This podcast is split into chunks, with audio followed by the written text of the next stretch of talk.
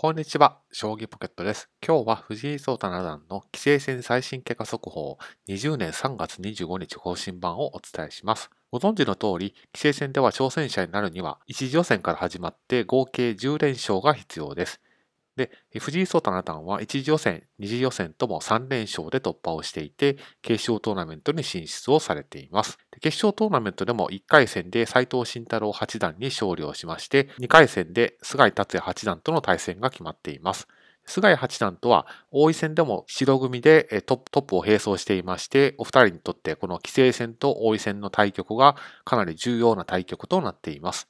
準決勝からは予想なんですけれども、準決勝で対戦が予想される佐藤天彦九段ってどんな棋士なのかと。まずタイトル戦はこれまで6回出場をされています。そのうち名人戦で3連覇を果たされています。なんといっても目を引くのは3度の名人戦3連覇でして、まあ、そのうち対戦相手が2回も羽生善治九段が含まれているといった事実です。つまり羽生善治名人に挑戦をして名人を奪取し、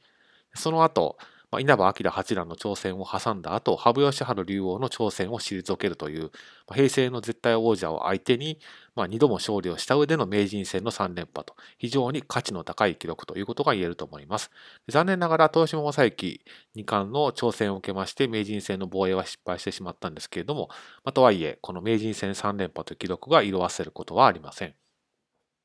現在、順位戦は A 級に所属をされています。